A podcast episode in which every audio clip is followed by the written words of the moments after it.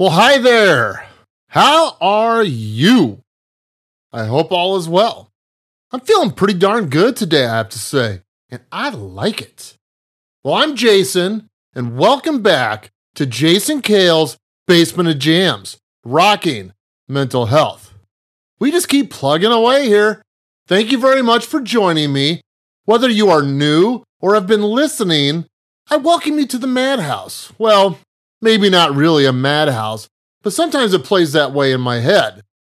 If anyone would like to see the wackier side of me, feel free to go to rockingmentalhealth.com. This is the website I've made.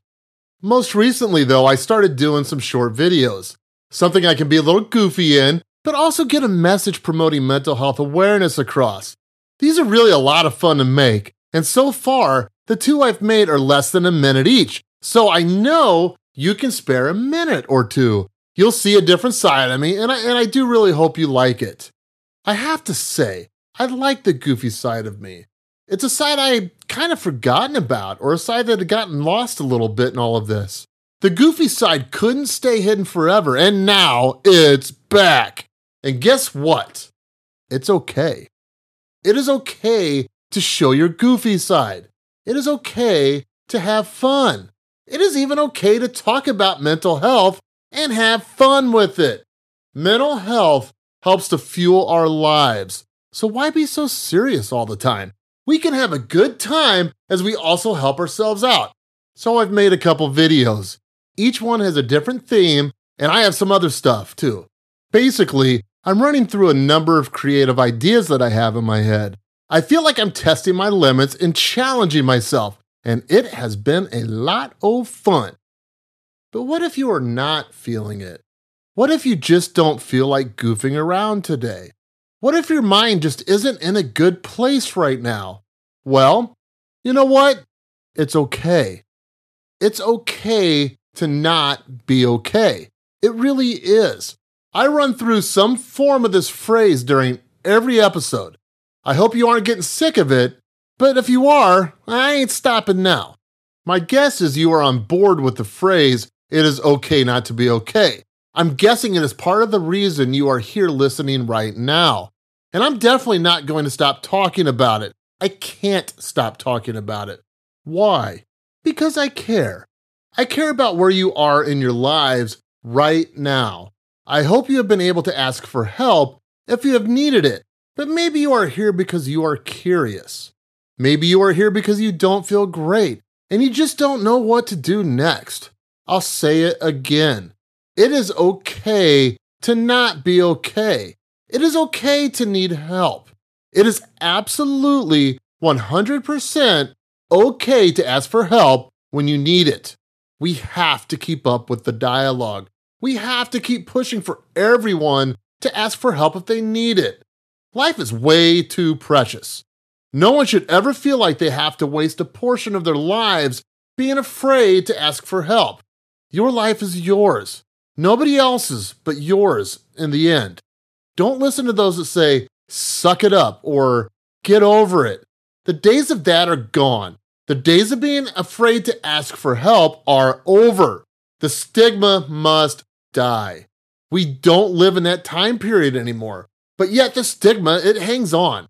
Well, its time is over. If you are not okay, ask for help. Please ask for help.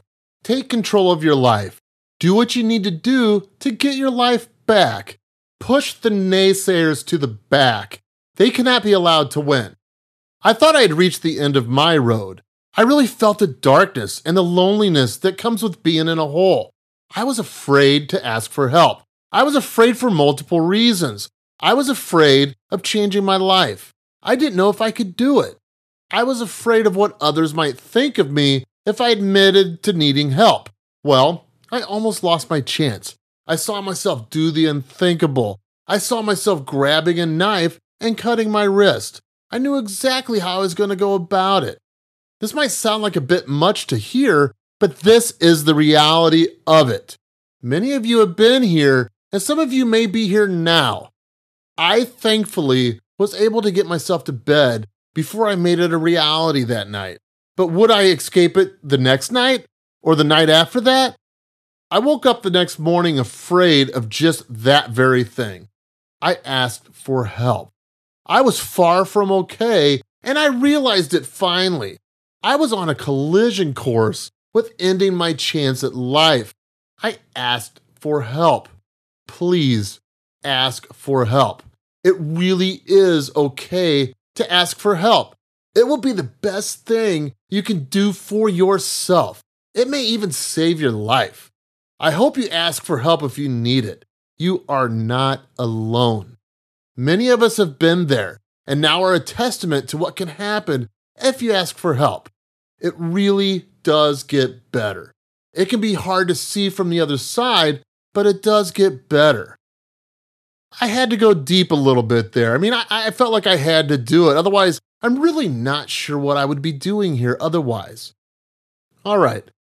So, last we left off, my wife, along with my dog Ben, and I were on a vacation in Oak Island, North Carolina. We were staying on the beach.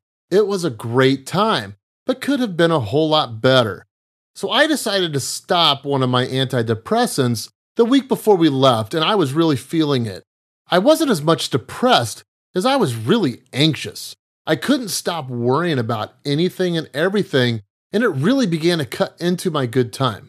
You can hear more about it in the last episode, but thankfully I had brought the medication with me, and I was able to restart it before it was all out of my system. Or at least that is what I believe, as it hadn't been two weeks yet, and these meds take time to build up, and they also take time to metabolize out of your body and I was beginning to feel better. With that feeling came a new perspective about what I was trying to accomplish with all of my mental health stuff. I do feel like the med kicked in quicker, with some still being in my system. I also feel like I came to a realization, or really maybe an acceptance. I realized that I needed to stick to my plan. I realized I couldn't just up and change or stop anything without consulting my doctor. This realization and even acceptance of what happens when I just stop my medication versus how I now felt after I started it back up, it was really eye opening. I felt much better, and I feel it was me accepting my plan. I accepted what I have been doing is the right plan.